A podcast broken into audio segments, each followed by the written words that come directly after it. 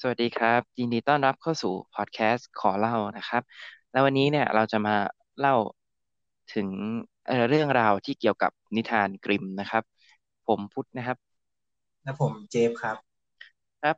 อ่าเจฟนิทานกริมม์เนี่ยมันมันเป็นยังไง พื้นหลัง background มันเป็นยังไงอ๋อนิทานกริมม์เนี่ย มันเป็นเหมือนนิทานพื้นบ้านเนี่ยที่ถูกรวบรวมขึ้นโดยสองพี่น้องกริมม์ครับ ผมถ้าผมเข้าใจไม่ผิดเนี่ยมันจะเป็น นิทานพื้นบ้านในแถบยุโรปเอ่อเยอรมันอะไรพวกนั้นครับ เพราะว่าเขาเริ่มมาเขียนสองพี่น้องเนี่ยเขาเริ่มมาเขียนแล้วก็จดบันทึกลงในหนังสือจริง ๆ จังๆ ประมาณปีพันแปดร้อยกว่าๆครับ ก่อนหน้านั้นเป็นเป็นเหมือนเอ่อเรื่องเล่าปากต่อปากกันมาอะไรประมาณนี้อืมเขาเพิ่งมาจดบันทึกช่วงนั้นเองครับอืมซึ่งเอ่อ back background ของนิทานกริมม์เนี่ย ตามที่นี่เข้าใจนี่ก็คือจะเป็น โทนแบบอ่าแนว dark dark หน่อย แนวที่แบบหดหู่ใช่อ่าจะใช่มีการฆ่ากันอะไรแบบนี้ โอ้โหต้องบอกว่าเลือดกระจายตอนอ่านยังกลัว บางบางตอนนะน่ากลัวมาก ก็จะไม่เหมือนนิทานบ้านเราที่จะแบบอ่าเอาอกจะสดใสนิดนึง หรือจะเป็นนิทานสำหรับเด็กที่อ่าออกจะสดใส แต่ถ้าเป็นนิทานกริมเนี่ยก็จะเป็นเหมือนนิทานเป็นอีกด้านหนึ่งนิทานบ้านเราเนี่ยมันมัน เงียบนะเอาจริงๆเนี่ยอ่คนาเขียนเนี่ยอ่าอ่าใช่ใช่ก็ก็ก็พอตัวนะลองไปอ่านไอ้นี่ดิอะไรนิทานพื้นบ้านอะไรเดียชาละวันเนี่ยถือเป็นนิทานพื้นบ้านไหมเออก็ก็เป็นนะเมืองพิจิตรไงเออมันเป็นนินิทานพื้นทานพื้นบ้านมาก่อนใช่ไหมแล้วอ่ารอสองใช่ใช่รอสองก็เหมือนมาเขียนเป็นร้อยร้อยกลองต่ออ่าใช่ใช่จำไม่อ่าค่อยได้อย่าง อย่างขุนช้างขุนแผนอย่างนี้ ใช่ปะเออเออสิงห์ช้างแผนก็อ่าเป็นเหมือนคอ่านชาวบ้านเขียนขึ้นมา อ่า ใช่ใช่เออกันนั้นก็เงียบเหมือนกันนะคือประเทศเราเรื่องออกไปเป็นอย่างนั้นซะแล้ว ไม่เราต้องต้องเรื่องเราใช้คำนั้นไม่ได้เราต้องแบบมีความรู้ว่านารีปราโมชไง อ๋ออ๋อใช่ใช่ครับ แต่ส่วนใหญ่นี่ก็เออนารีปราโมทย์กันเกือบหมดเลยนะครับ ก็ดูก็ขัดแย้งกับวัเป็นธรรมดาฒนธรรมดีนะก็เป็นธรรมดานะครับ เรื่องแบบนี้คู่ อยู่คู่กับมนุษย์อยู่แล้วนะนะครับ เป็นเรื่องปกติครับ ครับถ้าไม่แล้ววันนี้มีเรื่องพวกนี้เราก็จะไม่เกิดมานะอืมใช่ครับ แล้ววันนี้เนี่ยอ่านิทานกริมที่เราจะหยิบยกมาเล่าเนี่ยคือ เรื่องอะไร เริ่มตั้งแต่ตอนไหนอ๋อคือนิทานกิมปกติอะคนก็จะคุ้นชื่อแฮนเซลกับเกรเทลใช่ไหมหลายๆคนอาจจะเคยได้ยิน แต่อาจจะไม่รู้รายละเอียดดีเทลมากนะ เรื่องที่เอามาวันนี้เนี่ย มันจะเป็นเรื่องก่อนที่อ่า ฮันเซลกับเกรเทลจะเกิด แต่ก็คือเรื่องมันจะต่อกันนั่นแหละ แต่เป็นแค่เรื่องก่อนที่ตัวหลักของนิทานกิมเนี่ยจะเกิดขึ้นเท่านั้นเองฮันเซลกับเกรเทลที่เอ่อโดนแม่มดจับไปใช่ไหมครับ ใช่ใช่ใช่มันก็มีเรื่องเรื่องนั้นอยู่เหมือนกันโอ้โอเคโอเคครับ แล้วเรื่องมันเป็นมายังไงเอ่อตอนที่เอามาวันเนี้ยก็ชื่อตอนว่าเอ่อโยฮันเนสผู้พักดีอืมอ่ากินกะทิลอยมาเลยนะพอฟังชื่อปุ๊บก็ โอเค เริ่มเรื่องเลยเนาะครับผมจัดไป เรื่องเนี้ยมันก็มีอยู่ว่าในอาณาจักรแห่งหนึ่งอะชื่อกลิมเขาเขียนในอย่างนั้นเลยนะว่าอาณาจักรแห่งเนี้ยชื่อกลิมอืมก็มีราชาเฒ่าคนหนึ่งกำลังจะตายอ๋ซึ่งราชาเฒ่าคนอเนี้ยก็คือเป็นปู่ของแฮนเซลเกรเทลนี่แหละ ในในวังอะ ก็มีเขาเรียกว่าอะไรคนรับใช้ชื่อโยฮันเนสโยฮันเนสเนี่ยรับใช้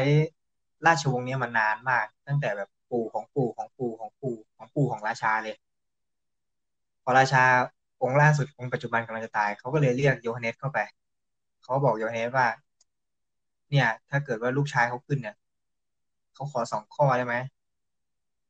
ข้อหนึ่งเลยข้อหนึ่งที่เขาขอเนี่ยคือ ขอให้ภักดีต่อลูกชาย เหมือนที่ภักดีต่อเขาแล้วก็เหมือนที่ภักดีกับ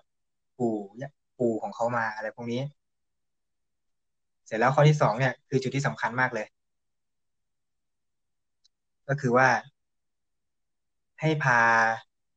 ให้พาลูกเขาเนี่ยไปดูมรดกทั้งหมดที่จะได้ถูกไหม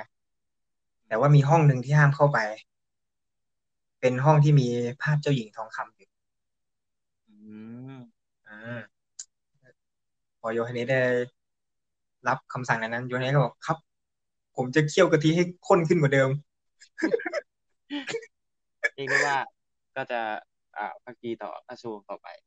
ถูกต้องถูกต้องโอเคเสร็จแล้วราชาก็หลังจากรับสั่งสามสี่วันก็ตาย ราชาใหม่ก็ขึ้นมา โยฮันเนสก็ทำตามที่เอ่อสาบานดื่มน้ำที่พระสัตยาไว้อื้อหือไทยเชียวทำตามทำตามทำตามที่ขอ พาไปดูสมบัติจงรักภักดีก็คือจงรักภักดีอยู่แล้ว ก็พาไปดูมรดก พาเดินรอบวังเลย แล้วก็มาหยุดอยู่ที่ห้องห้องนึง ราชาวงศ์ใหม่ก็ถาม เฮ้ยโยฮันเนส ห้องนี้มันคือห้องอะไรวะ เราขอเข้าไปดูหน่อยได้ไหม รู้ไหมโยฮันเนสตอบว่าอะไรเพราะว่า โยฮันเนสตอบว่า ไม่ได้หรอก ราชาวงศ์ก่อนเนี่ยเขาสั่งห้ามไว้ว่าไม่ให้ท่านพาท่านเข้าไปดู มันเป็นเรื่องตลกมากเลยตรงเนี้ย เวลาอยากจะเลี่ยงอะไรสักอย่างหนึ่งอะจะบอกอย่างนี้ไหมถ้าเป็นพุทธอะอ่าในมุมของนี่นะด้วยความที่อ่าโยฮันเนสเนี่ยเป็นคนที่ซื่อสัตย์ต่ออ่าอ๋ออ่าพระราชาองค์ใหม่ใช่ไหมถามอะไรก็บอกความจริงไปหมดเลยเออว่ะเออว่ะเออด้วยถ้าเป็นด้วยเงี้ยคผวามมที่ด้วยความที่มันเป็นแบบนั้นเนี่ยเอ่อโยฮันเนสก็เลยแบบพูดไปเลยด้วยด้วยจิตใจของเขาที่เป็นคน ซื่อสัตย์นะนะจิตอันใจนี้ขอันอนี้งหัวกะทิ อืม คือฉลาด ฉลาดฉลาด อืมโอเค นั่นแหละนะ สุดท้ายราชาก็เซาซี ไม่ใช่เซาซีหรอกแบบเอาแต่ใจอะก็ตัวเองเป็นราชาจะทำอะไรก็ได้เนอะก็เข้าไปจนได้ ราชาเข้าไปแล้วก็ไปเห็นภาพของเจ้าหญิงทองคำเลย อยู่ในห้อง ราชาถึงกับเป็นลมเลย สวยมากสลบไป สวยมาก สวยจนสวยจนเป็นลมอะ ผมก็นึกไม่ออกเหมือนกันว่า ต้องสวยขนาดไหนถึงเป็นลมอ่าอารมณ์เหมือนเราเห็นไอดอลเกาหลีที่เราชอบมากๆ แบบตัวเป็นๆอะไรแบบนี้นะก็อาจจะเป็นอารมณ์ประมาณนั้นนะแม่ดันไม่ดูเกาหลีซะด้วยสิงั้นเอาญี่ปุ่นแล้วกัน โอ้โหเราน่าจะคุ้นกันดีนะครับญี่ปุ่นดูนี่ก็ต้องเปิดเสียงเบาๆหน่อยนะอ่า ครับอะ ต่อต่อเราจะหลุดมากพอเสร็จแล้วเนี่ย ราชาก็ฟื้นขึ้นมาอีกวันหนึ่งเลยก็ถามโยฮันเนสว่า ผู้หญิงที่อยู่ในภาพวาดอะ เป็นใครทำไมสวยอย่างนี้ อยากได้มาเป็นเมียพูดง่ายๆโยฮันเนสก็บอกว่า คนนั้นน่ะคือเจ้าหญิงทองคำถ้าท่านจะเป็นเมียท่านจะตายได้เลยนะ เพราะว่านางอะถูกสาปไว้ ถูกสาปว่าถ้าเกิดว่ามี มีผัวมีลูกอะผัวกับลูกก็จะตายอะไรเงี้ย จะเจอแต่เรื่องร้ายทำไมก็ถึงๆถูกราสาชาก็ไม่ ราชาก็ไม่ฟังราชาบอกเอ้ยช่วยหน่อยดิช่วยหน่อยไม่ได้เหรอวะฮะอืมไอ้อะไรนะช่างไม่งเถอะโยเฮบอกอะ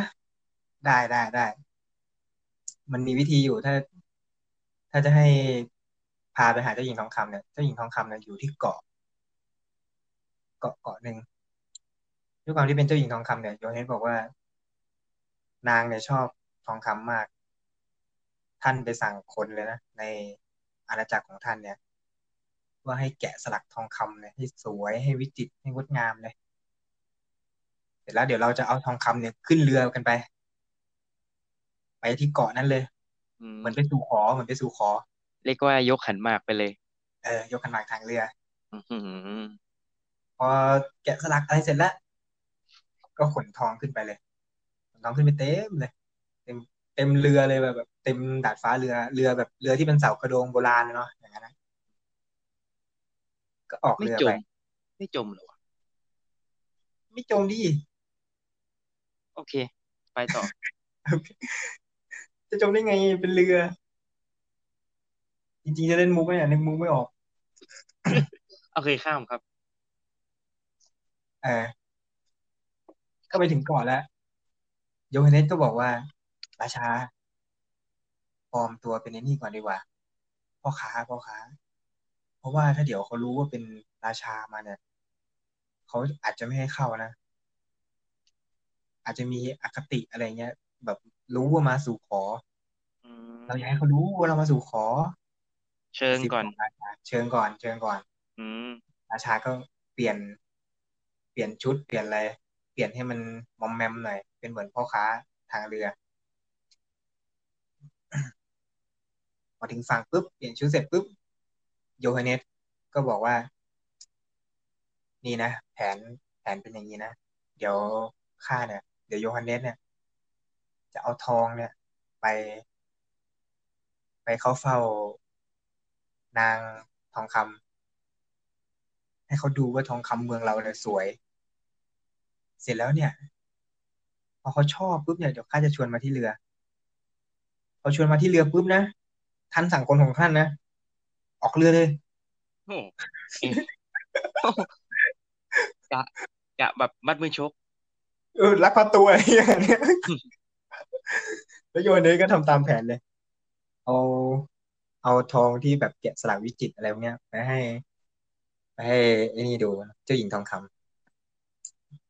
ขอเข้าเฝ้าก่อนตอนแรกมียามหน้าประตูไงผู้หญิงนี่แหละอืมก็บอกว่าเนี่ยเอาเอาทองอะมาให้เจ้าหญิงดู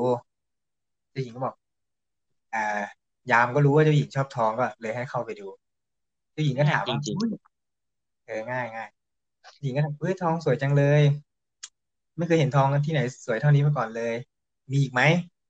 เข้าทางอะไรเงี้ยๆอ่าเข้าแผนเลยเขาเรียกโยว่าเนสก็บอกตกกระไดพลอยโจร เธอเข้าแผนเลยโยเนสก็บอกว่า มี แต่ว่าข้าขนมาไม่ไหว ถ้าอยากเห็นอีกอะต้องลงไปดูอยู่ในเรืออือหือเข้าแก๊ปเดียวกับมาดูแมวห้องพี่ไหม แต่ห้องไม่มีแมว แต่เขาไม่มีแมว แต่อันนี้มีทองนะอันนี้มีทองอันนี้พี่ทองอันนี้มีทองเออก็คือให้ชวนไปดูทองไงแต่มีทองจะไปดูทอง ไม่ได้หลอกมีจไม่ริงได้มีจริงๆ เออมีจริงๆเจ้าหญิงก็ เอาไงดีวะ แต่ทองมันก็สวยนะ ทองนะไม่ใช่เพชรซาอุๆอืมฮ่าแล้ว โอ้บินไปเลยไง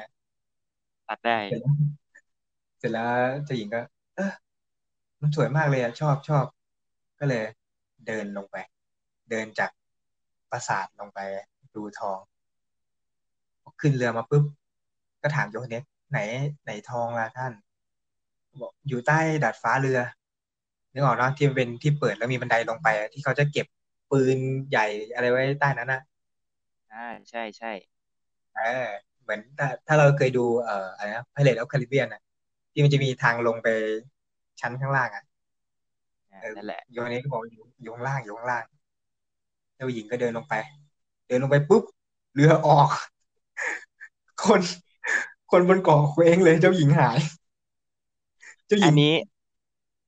ฮะ อันนี้เขาอันนี้เขาเรียกว่า ไม่หลอกแต่บอกไม่หมด เออเออไม่บอกไม่หลอกแต่บอกไม่หมด เสร็จแล้ว อันนี้ก็งงเหมือนกันเจ้าหญิงไม่รู้ตัว เรือออกอะ เจ้าหญิงไม่รู้ตัวอีกทีคือตอนขึ้นมาดาดฟ้าแล้ว แล้วเห็นมองไปรอบข้าง เห็นแต่ทะเลเกว้งกว้าง ยาวไกลเหลือเกินโอ้โห ในใจเอเจ้าหญิงคงอแบบชิบหายแล้ว ในใจที่หญิงอยากโทรหนึ่งเก้าหนึ่งใจจะขาดกูโดนลักพาตัว แล้วไงต่อครับ เสร็จแล้ว ราชาก็เผยโฉมว่า เออจริง ๆ แล้วเนี่ยข้าเป็นราชาตกหลุมรักท่านมากเลย แต่งงานกันนะเจ้าหญิงตกลงแต่งผู้หญิงแต่งงานด้วยวิธีนี้เลยนะโรแมนติกไหม โรแมนติกสุดๆแล้วอ่าเจ้าหญิงเขาว่าไงครับ เจ้าหญิงก็ตกลง เจ้าหญิงตกลงเลยเจ้าหญิงประทับใจทองท่านช่างสวยเหลือเกิน โอ้โอ้ไม่แต่ราชาบอกว่าเออเนี่ยเดี๋ยวขึ้นฝั่งไปจะมีปราสาทอย่างนี้อย่างนี้นะ มีชุดทองคำสวยๆชุดเจ้าสาวชุดเจ้าสาวทองคำอะไรอย่างเงี้ยจริงโอ้ชอบจังเลย ผู้ชายมีตังค์อะไรอย่างเงี้ยเจ้าหญิงมีก็สตกตางค์ลนี่งมันช่างดีเหลือเกินเออใช่ตกแล้วลงเป็นเสร็ไงจต่อปุ๊บครับระหว่างเดินเรือกลับ เจ้าหญิงกับเจ้าชาย เจ้าหญิงกับราชาเนี่ยก็อยู่หัวเรือฟิลเหมือนไททานิกเลยอ่าแจ็คกับส่โรวนสโยส่วนโยฮันเนสเนี่ย อยู่ท้ายเรือ ท้ายเรือเสร็จปุ๊บตกเย็นแล้วตอนเย็นเย็นเดินเรือเย็นเย็นมีอีกามาเกาะเสากระโดงเสากระโดงท้ายเรือ อีกาสามตัวมาเกาะอีกามนก็พูดว่า ช่างเป็นคู่ที่น่ารักจริงๆเออพูดพูดบอกว่าราชากับไอ้เจ้าหญิงนั้นน่ารัก เป็นคู่ที่น่ารักจัง แล้วพวกมันก็คุยกันแหละ ก็ประมาณว่าตัวที่หนึ่งบอกว่าตัวนี้เอ่อคู่นี้น่ารักจัง ตัวที่สองก็บอกว่า แต่ว่าคงน่ารักได้อีกไม่นาน ตัวที่สามก็ถามกลับว่าทำไมเหรอ เออแล้วตัวตัวที่สองก็บอกว่าเขาขึ้นฝั่งเนี่ย ถ้าขี่ม้ากลับวังเนี่ย ราชาจะตกม้าตายเออ อันนี้โยเฮโยฮันเนสนั่งฟังอีกาอยู่นะ ตอนนี้โยฮันเนสนั่งฟังอีกาอยู่ อีกาที่หนึ่งก็ถามว่า เอ้า แล้วมีใครช่วยได้หรือเปล่าอีกาตัวที่สองก็บอก มีสิ มีวิธีวิธีหนึ่งก็คือว่า ให้ฆ่าม้าไง ถ้าขี่ม้าแล้วจะตกม้าตาย ก็ไม่ต้องใช้ม้ากลับวังก็เดินกลับวัง แต่ว่า เออเออแต่ว่าคนที่จะทำเนี่ย ห้ามบอกราชาว่าทำไมถึงทำห้ามบอกราชากับ เจ้าหญิงว่าทำไมถึงทำทำไมถึงฆ่าม้า เพราะว่าถ้าบอกเนี่ย คนทำเนี่ย ตัวจะแข็งกลายเป็นหิน อืมเสร็จแล้ว อีกาตัวที่สามก็พูดมาอีกว่า แต่ถ้าพ้นอันตรายที่หนึ่งไปเนี่ยถ้าพ้นจากตกม้าไปอะก็จะมีอีกอันหนึ่งเข้ามานะไอ้พวกมันก็คุยกันนะอีกาสามตัวก็คุยกันต่อว่าอ้าวอีกอย่างที่เข้ามาคืออะไรล่ะ มันก็บอกว่า ชุดเจ้าสาวเนี่ย ถึงจะสวยมากไงแต่ถ้าเจ้าหญิงเนี่ยจับชุดเมื่อไหร่เนี่ยตัวเจ้าหญิงเนี่ยจะกลายเป็นเท่าฐานเอ้าเออเป็นกรรมอีกา อีกา มันก็ถามอีกว่าอีกาตัวอื่นมันก็ถามอีกว่า เอ้า แล้วทำยังไงถึงจะช่วยเจ้าหญิงได้ มันก็ตอบกับอีกาอีกตัวก็ตอบว่า มีมีมีวิธี ก็เอาชุดไปเผาไงง่ายๆชุดไปเผาเขาบอกว่า แต่ว่าคนที่เอาชุดไปเผาเนี่ย เหมือนข้อหนึ่งเลย เหมือนอันแรกเลยคือว่าห้ามบอกความจริง ถ้าบอกความจริงเนี่ยจะกลายเป็นหิน แล้วอีกามันก็พูดขึ้นมาอีก มีตัวหนึ่งพูดขึ้นมาอีกว่า แต่ถ้ารอดแล้วเนี่ย ถ้ารอดจากไอ้ชุดกลายเป็นเท่าฐานเนี่ย หลังแต่งงานเนี่ย ถ้าเต้นรำในงานเนี่ย เจ้าหญิงเนี่ย จะหมดสติแล้วตาย อีกาก็บอกว่า อีกาตัวอื่นก็บอกว่า เอ้า แล้วทำไงอะ ใครช่วยได้บ้างมันก็ตอบกลับแต่ว่าถ้ามีคน กัดริมฝีปากราชินีเนี่ย ให้เลือดออก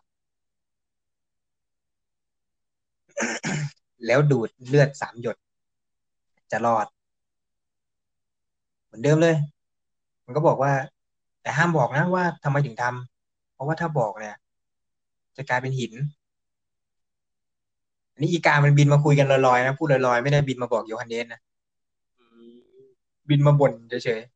แต่ยูฮันเนสเนี่ยได้ยินพอดีๆ แต่โยฮันเนสได้ยินพอดีใช่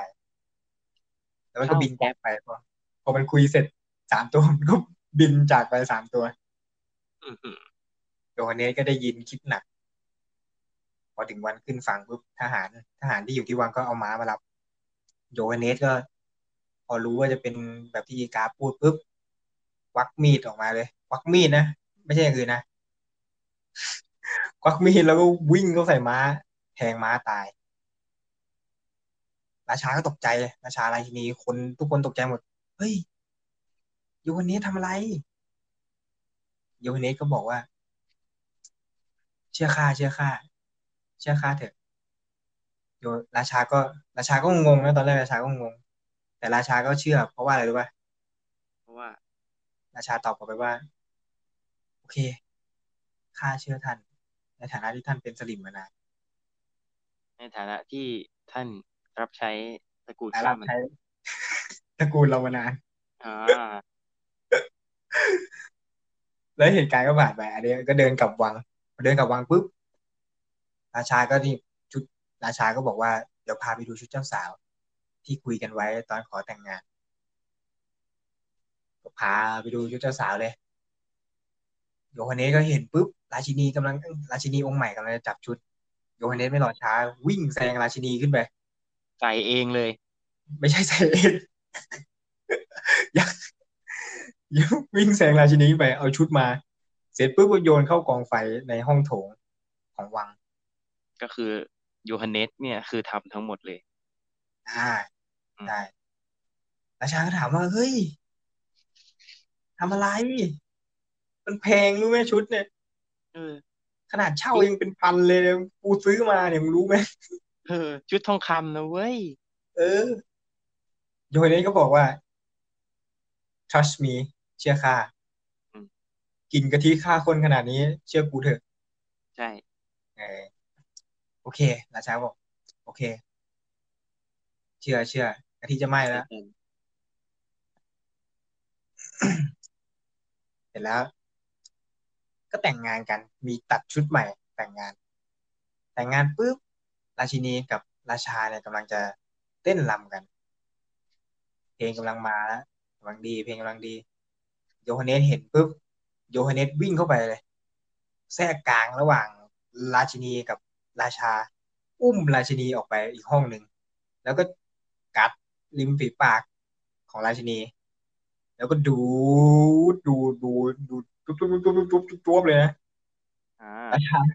ราชาก็วิ่งตามมา ตอนโยฮันเนสวิ่งมา แล้วก็ด่าโยฮันเนสเลยพอมาถึงเห็นโยฮันเนสทำอย่างนั้นน่ะด่าว่า ไอ้สัตว์คนทรยศมึงจะล่อเมียกู เออ คนทรยศมึงทำอย่างนี้กับเมียกูได้ไงโยฮันเนสก็บอก โอ้เจอข้าเธอะเจอข้าเธอะนะอะไรเงี้ยราชาก็ไม่ฟังแล้วโอ้โหมีคนมาแย่งจูบแรกของกูไปได้ยังไง อะไรเงี้ย อาอ่าราชาก็บอกว่า จับมันไปขังพรุ่งนี้ข้าจะประหารมัน